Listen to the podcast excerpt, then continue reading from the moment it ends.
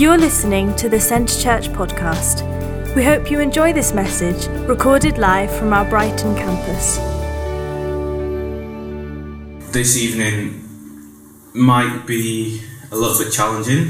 Um, that's the plan anyway. Hopefully, it'll be a challenging message, and hopefully, it's something that, that stirs your hearts in, in some way, and, and that's good. That's God sort of speaking to you and, and calling you to do something and change change the way that you live, which is a good thing. Um, and this evening, I want to talk to us um, and to challenge us about life outside these walls, about the community around us, about the, the place that we live in, the place that we, we do church, we do life, um, and the people that we're called to love. Um, I've got a couple of little visual things. Unfortunately, I thought there was more contrast in the in the image and the wording, but there's not, so you can hardly see the words that are up there. But that's fine. It's only a visual aid. It's not really that important. So, you, you, did you just spot it then? You just about spotted it. so it's love. It is lovely to come together um, and meet with each other and share in this community. But this community, this church, this group that we have needs to be affecting change in the wider community. In, in the world around us, it needs to be the world around us needs to be different. It needs to be changed because we're here. I was at a um, I was at a conference this week and um, I was chatting with one of the guys who was speaking. He was presenting some stuff about sort of how to engage in community a little bit better. And, and one of the things when we were just chatting, he was saying, was saying that he'd planted a church one time, and there were a, a bunch of bungalows across the road from the church, and he noticed that no one from the bungalows ever stepped in into the church. No one ever came in, and he thought we need to be affecting change so that the people in the bungalows want to come. Not just because we've got a nice service or, or we're doing something great here and it's great for them to come out of their houses or whatever, but there's a sense that um, that there's community and that, that God's calling them into something. And so he he sort of started um, just knocking on the doors and, and trying to, you know, say, why is it you don't come over? What what's what's the reason? And and you know, and just just chatted some of that stuff through, through and they ended up um, they ended up putting on a community meal every once in a while. And he said a few years down the line, everyone from all of the bungalows came to the church on a regular basis.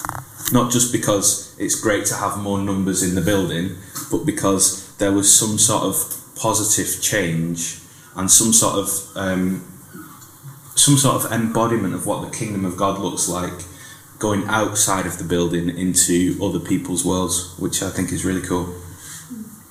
See, I think that's how the kingdom of God works. I think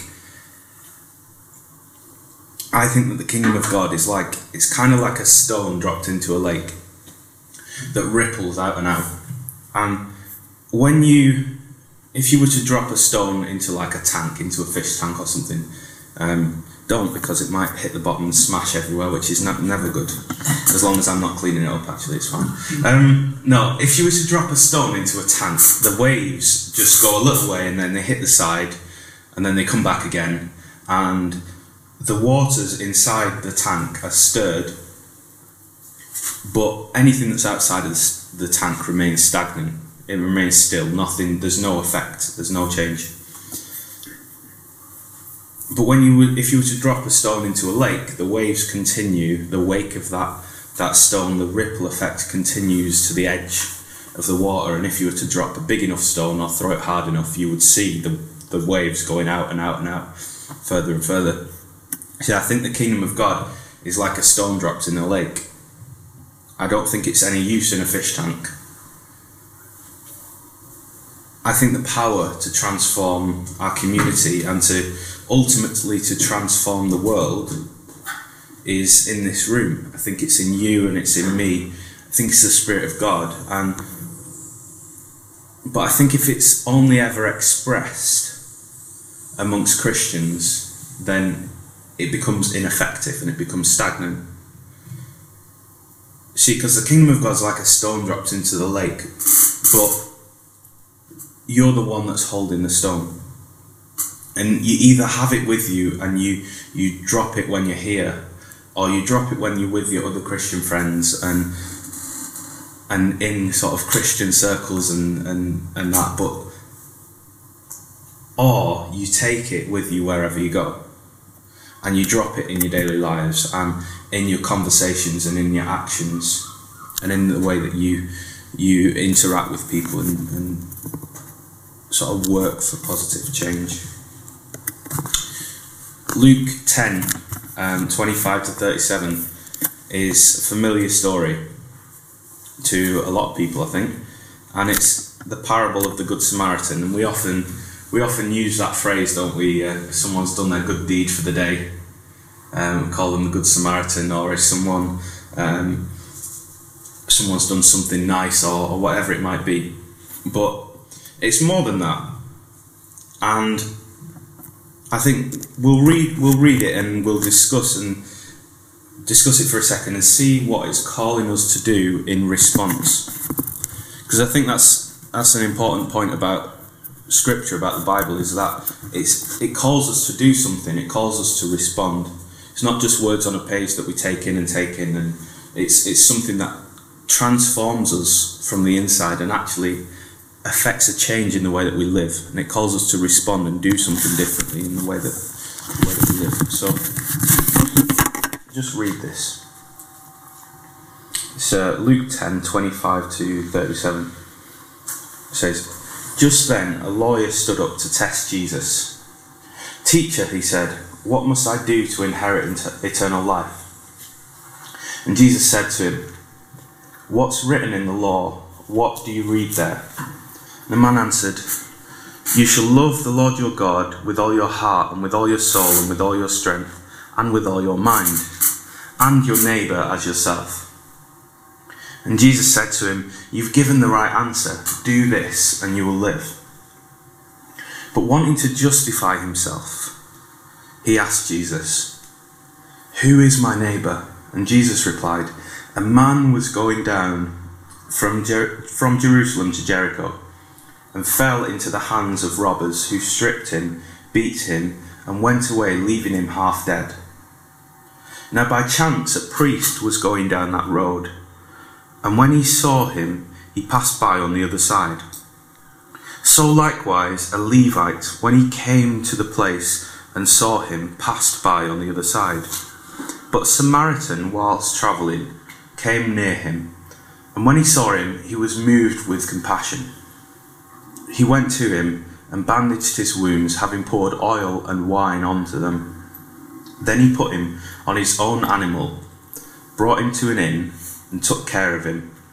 The next day he took out two denarii and gave them to the innkeeper and said, Take care of him, and when I come back, I'll repay you whatever more you spend. So, which of these three do you think was the neighbour to the man who fell into the hands of robbers? And the man said, The one who showed him mercy. And Jesus said to him, Go and do likewise. Now, see, this story is framed by a question and an answer. The question is, you can't see that at all, can you? So I'll have to say it. The question is, what must I do to inherit eternal life? And the answer is, go and do likewise. And in the middle of that, you've got a story. So I don't have time to go into all the details of this parable. There are some incredible details. There's so much stuff that's that's packed into it. That's bubbling just underneath the surface, like life transforming messages and and all this stuff. But I really want to share this that your neighbour is not who you think it is. You see, I could tell you how the Samaritans and the Jews hated each other, and I could tell you about the danger that the Samaritan man was putting himself in as he as he took this half-dead Jewish man back to a Jewish town, and, and all this sort of stuff. I could tell you all that stuff, but there are things that we could look into. But what I want to look into is how Jesus redefines the kingdom of God and how we ought to respond to that. Here's the thing the, the lawyer is asking Jesus a question about the kingdom of God. When he says, when he's asking about inheriting eternal life, um, he's not talking about what, what we might understand by that in, in terms of how do I get into heaven when I die. He's asking it in the Jewish sense. Remember, it's the first century Judaism and everything that's tied up with that. And he's asking, how do I share into the in the age that is to come? How do I share in, in what's prophesied in Isaiah and in Ezekiel and, and stuff in Daniel and, and all that stuff that's that's in the Old Testament? How do I share in that? How how do I get that inheritance? How do I share in God's redemptive plan for Israel? And and he expects that Jesus' answer would be to love God and love your neighbour. There's nothing new or world changing in that. That was a common sort of first century answer. But what he doesn't expect Jesus to do was to redefine the role of the neighbour or the position of the neighbour. He doesn't expect Jesus to change the rules because you see, the, the neighbour, if you were a Jew in the first century, the neighbour would be other Jews. It would be other people who are God's children, who are God's chosen people, who share in God's kingdom. That would be loving your neighbour. Those who are outside of that, well, they're outside of the covenant, so they don't really matter anyway. In obviously they do. That's not what I'm saying. In the mindset of the man who's asking the question, that's what that's what would be the case. See, what Jesus is saying is he says that those that you think are in are actually out. Notice that the religious leaders who are too busy tied up doing their church stuff are the ones who aren't the neighbour. And he says that those who you think are out are actually those who I'm welcoming in. There's an upside down logic to what Jesus says. You see so much in the New Testament of this upside down kingdom going on, things that are just flipped on their heads that don't look how we think they ought to look. It's not just a good moral story, it's a story about what the kingdom of God looks like and who gets to participate in that kingdom. See, the Jew in the story discovers that the Samaritan is his neighbour. He's the one who shares in this inheritance of the kingdom, not the religious leaders, not the ones who are too busy at church to actually do something helpful, not the ones who who go off on all this spiel about morality and without showing any compassion, without putting into practice what they preach.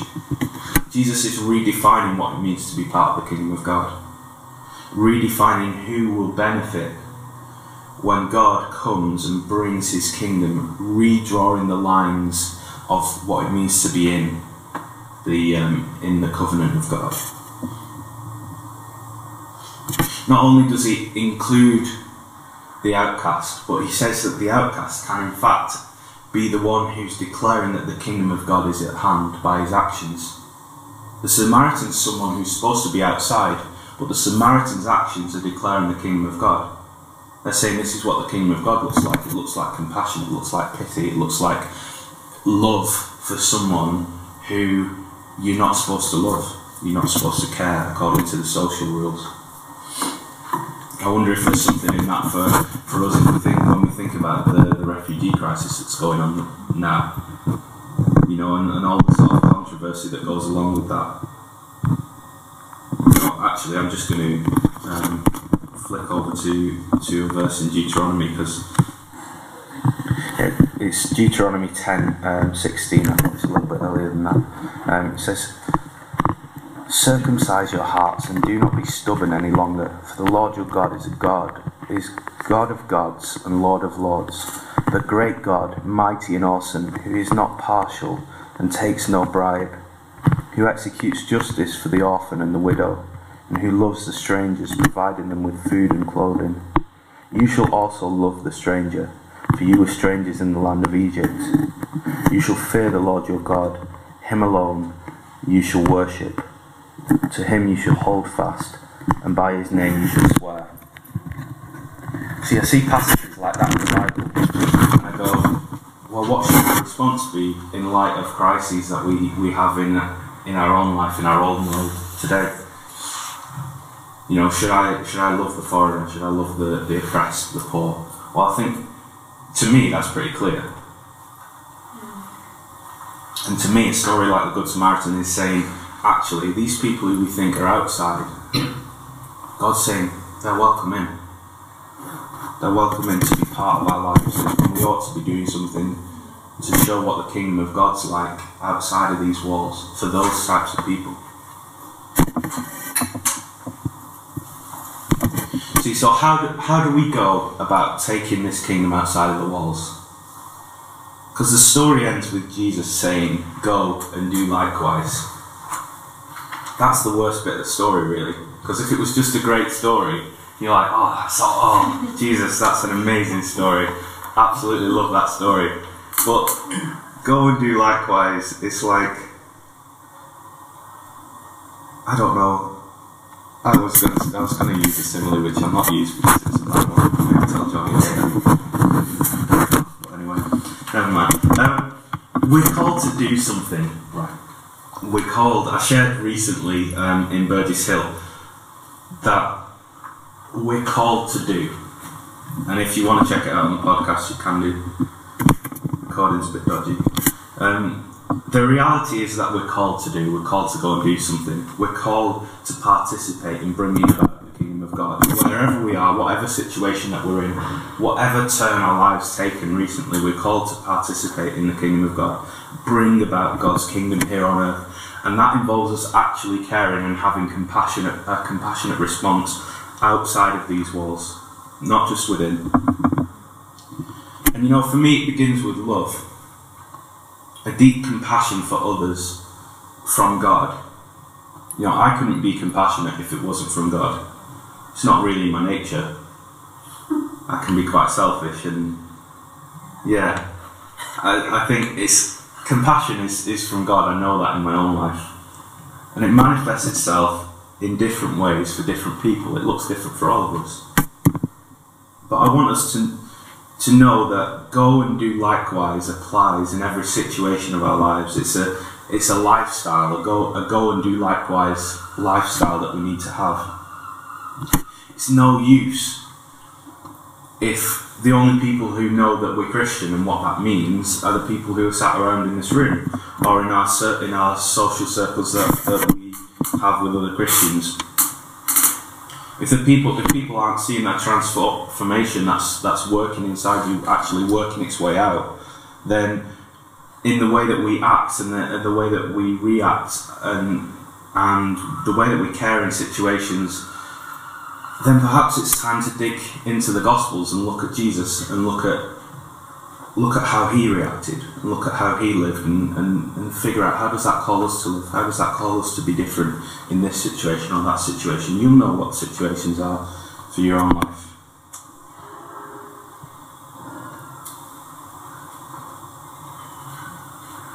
You know, we need to know that Christianity is, is not an, a grand escape plan. We're not called into the um, into the great escape pods that Jesus is going to take us all up into the sky. It's, it's there's no promise of a perfect life. There's no promise of social mobility. There's a promise of hardships, and there's a promise that God will be with us always.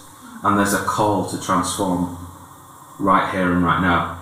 There's a promise of eternity. Don't get me wrong, but there's also a call to transform now where we are.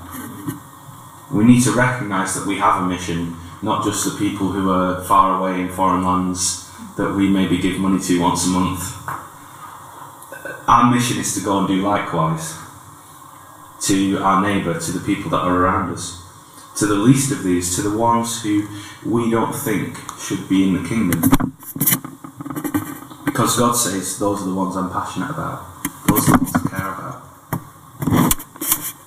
You don't need to wait for the church to put on a program or an event. You know, we do those things, we do do alphas and we do outreaches and we do stuff and, and it's great and they're really, really good and they, they're great for people at the right time. But we don't need to wait for that to show love and compassion to people. We can get involved without there being a, a ministry and a sign up sheet and a, and a rota and, anything else that people me about. we don't need an agenda. We just need a compassion and a drive to meet the felt needs of people. So we'll really begin to see the transformation of the Spirit. Because transformation of the, of the Spirit is it's an image of what how the kingdom of God works. It ripples. Its ripples only affect the community if we take it out into the community with us. We need a go and do mentality without an agenda other than the fact that God so loved us and He so loves the world that His compassion ought to be spilling out of us, spilling over in, in a glorious, grace fueled revolution. There's a man. Sorry. It's okay. Put it on speakerphone. No.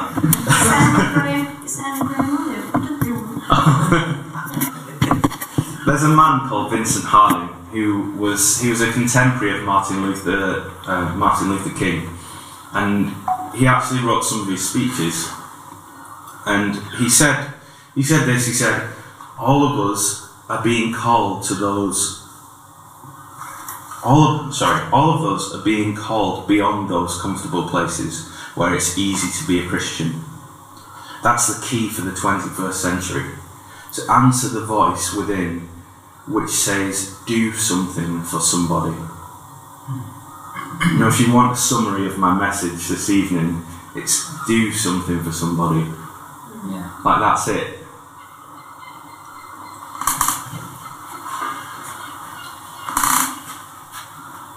I'm going to do something a little bit different, and hopefully, I've not talked for too long. Um, but I'm going to do something that's going to take a, a, a number of minutes and I want us all to enter into this in response. I'm going to put a little bit of music on and I'm going to read a poem by Vincent Harding, who I just quoted earlier. And it's a poem called A Light in the Asphalt Jungle. It's going to take a number of minutes to read out as I say it, and I, I toyed with the idea of reading it or not, but I really felt that it was appropriate and right to do this on the back of this message. And I think if if you want to listen and respond in however that may look for you, but it might be helpful to to maybe close your eyes. Might be helpful to to just listen listen along with the music that's playing in the background. Maybe take some deep breaths and begin to relax and just clear your mind a little as as we go through this. Um, and just let the words sink in and, and listen deeply if you can. And can I just encourage you to go and do likewise?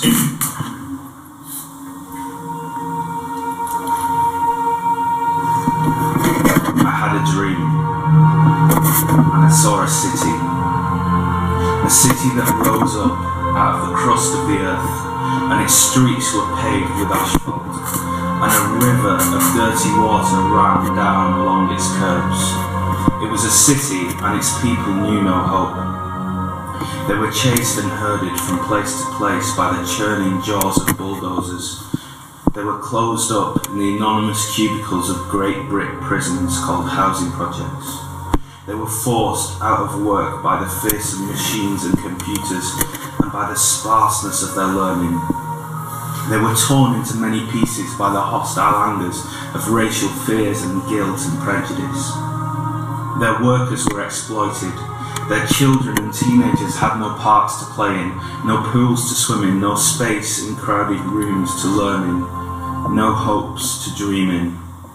And the people knew no hope. Their bosses underpaid them. Their landlords overcharged them. Their churches deserted them and all of the life in the city seemed dark and wild like a jungle, a jungle lined with asphalt, and the people sat in darkness. I had a dream, and I saw a city, a city clothed in neon lighted darkness, and I heard people talking, and I looked at them across their chests in large golden re- letters written by their own hands. Across their chests were the words, I am a Christian. And the Christians looked at the city and said, How terrible, how terrible, how terrible. And the Christians looked at the city and said, That is no place to live, but some of our people have wandered there. and we must go and rescue them, and we must go and gather them like huddled sheep into a fold, and we'll call it a city church. So they built their church, and the people came, and they walked past all the weary, broken, exploited, dying men who lined the city st- streets. Year after year they walked past, wearing their signs, I am a Christian. Then one day the people in the church said, This neighbourhood is too bad for good Christians. Let us go into the suburbs where God dwells and build a church there. And one by one they walked away past the weary, broken, exploited, dying people. They walked fast and did not hear a voice that said, The least of these, the least of these. And they walked by and they went out and they built a church. The church was high and lifted up and it even had a cross, but the church was hollow and the people were hollow and their hearts were as hard as the asphalt streets of the jungle. I had a dream, and I saw a city, a city clothed in bright and gaudy darkness. And I saw more people with signs across their chests, and they were Christians too. And I heard them say, How terrible, how terrible, how terrible, the city is filled with sinners, to save sinners, to save sinners. But they're so unlike us, so bad, so dark, so poor, so strange.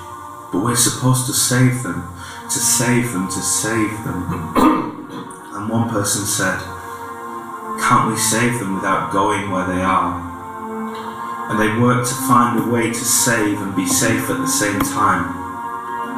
Meanwhile, I saw them build a church and they called it a mission, a city mission.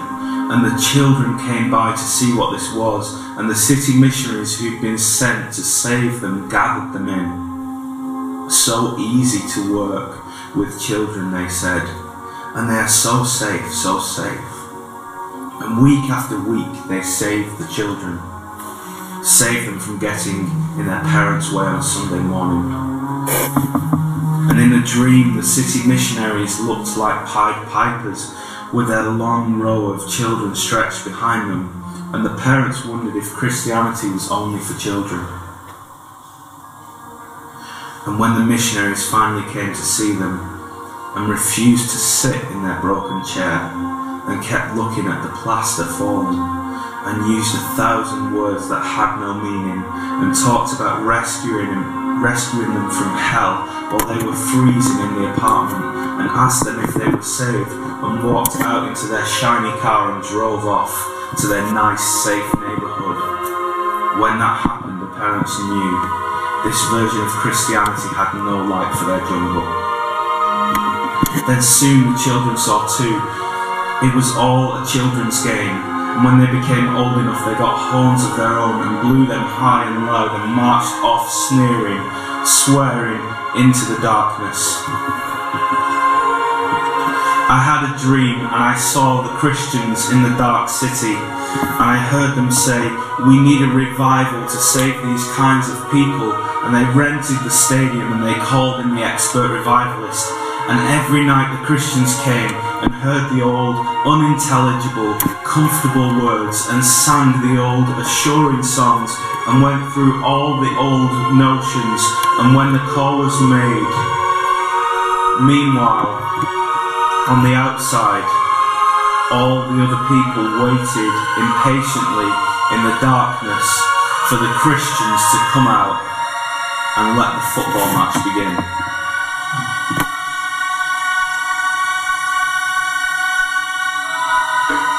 I had a dream